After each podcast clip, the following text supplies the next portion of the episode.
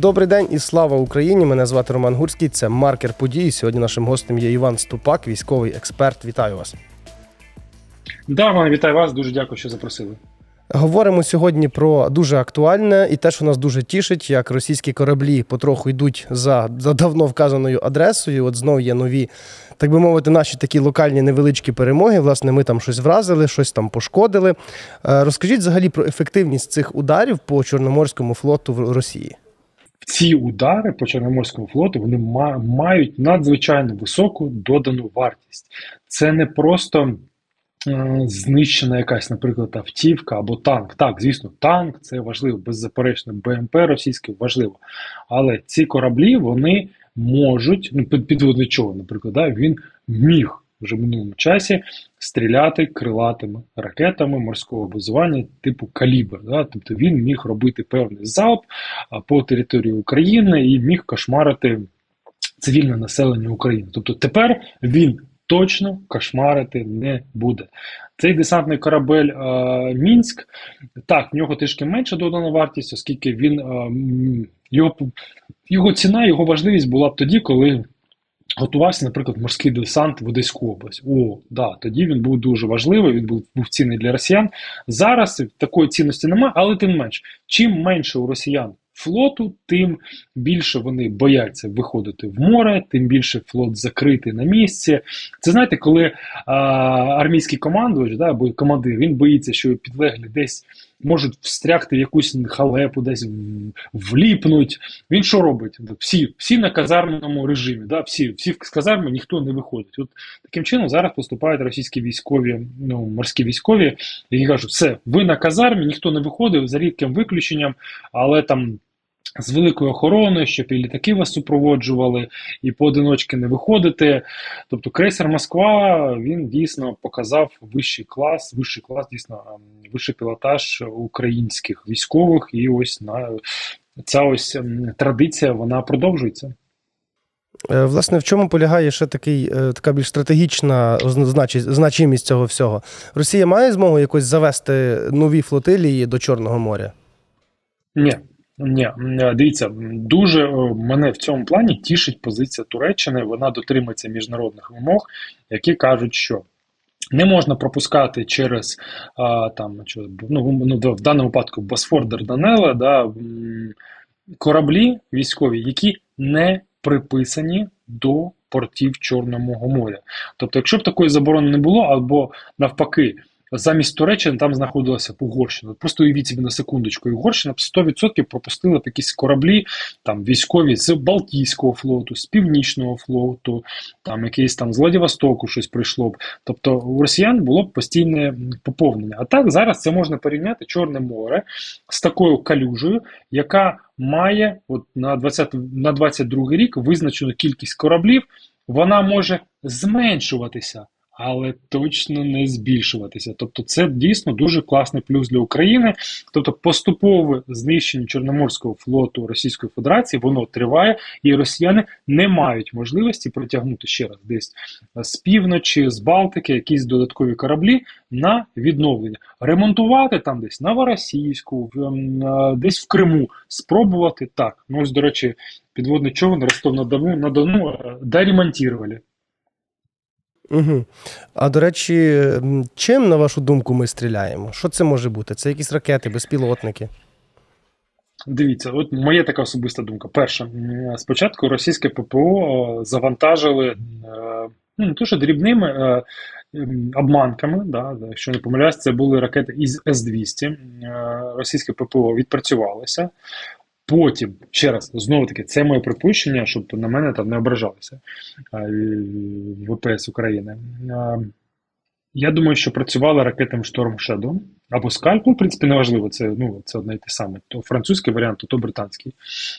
Але а, я пов'язую цю атаку на Севастополь з тим, що відбулося тиждень-півтора тому, коли наші спецпризначенці висадилися, захопили вірніше е, вежі Бойка, ці вишки Бойка нафтогазові, зробили там мародерство таке велике, вкрали і ракети не управляємо до гелікоптерів, але що важливо, пошкодили обладнання технічне, яке було там камери відеоспостереження, і викрали прилади технічного спостереження за допомогою яких росіяни мали можливість з цих чотирьох веж спостерігати за Чорним морем в напрямку України. Якщо ви зараз відкриєте мапу, от якщо у вас там під рукою є, от просто подивіться, побачите, знайдіть вірніше остров Зміїний, а потім від острова Зміїни проведіть таку пунктирну лінію до миси Трафанкут.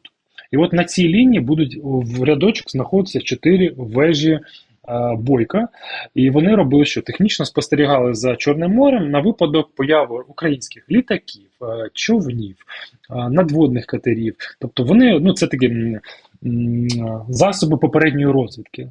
Таким ну, чином, Пункт українці позбавили росіян, позбавили росіян очей. Росіяни стали сліпі в цей, в цей момент.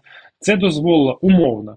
Десь з Ізмаїлу вилетіла група літаків, які озброєні е, ракетами Штормшеду, пролетіли остров Зміїни, зробили гак такий, і потім е, зробили пуск, не знаю скільки там, 5, 6, 7 ракет казав, неважливо, в напрямку е, міста Севастополь цієї цієї, там, цієї ремонтної бази.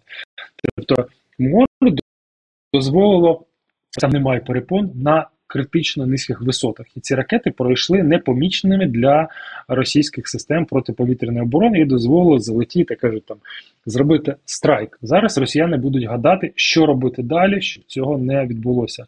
Ну, швидше за все будуть пробувати відновити контроль над е, цими вишками бойка і знову встановити технічне обладнання. Чи маємо ми можливість завдати ще одного якогось можливо вирішального удару по Кримському мосту?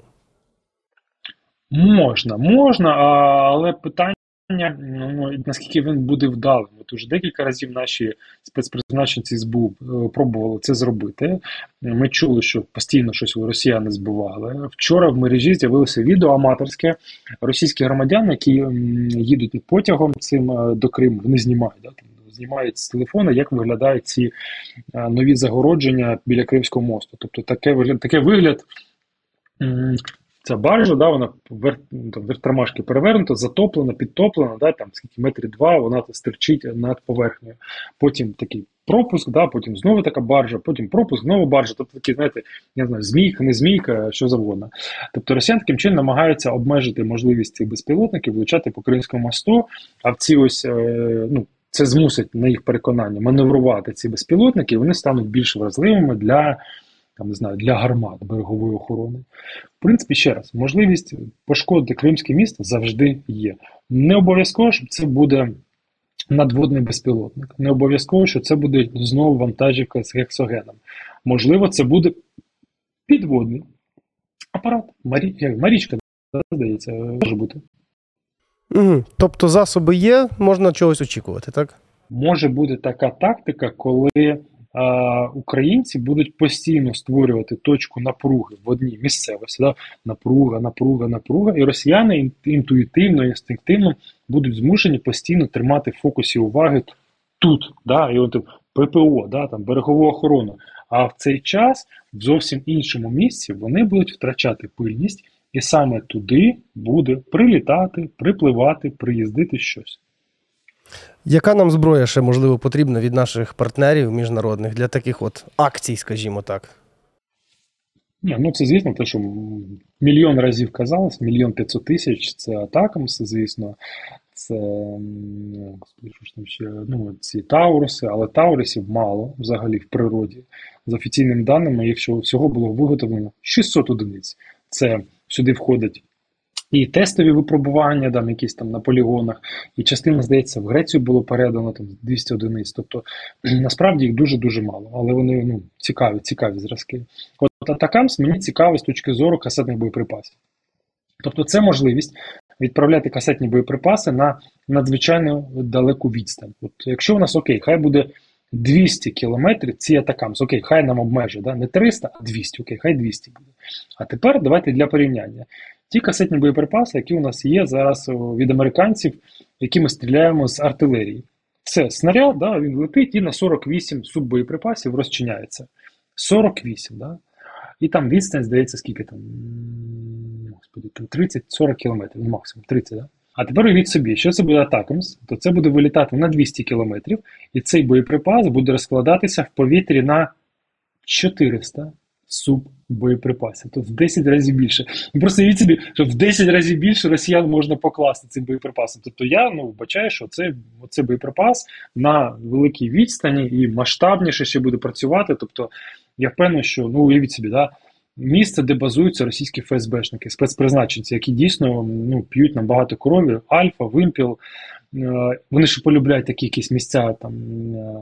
Десь там на, на узбережжі, там Азовського моря, вони десь базуються компактно. А тепер уявіть, що туди прилітає касетний боєприпас. Просто фарш, да? там просто вінігрет російський буде. Дякую за те, що ви додивилися аж до цього моменту. З нашим гостем був Іван Ступак, військовий експерт. Мене ж звати Роман Гурський. Любіть Україну, донатьте на Збройні Сили України і пам'ятайте, наша русофобія чи русопатія ніколи не буде достатньою.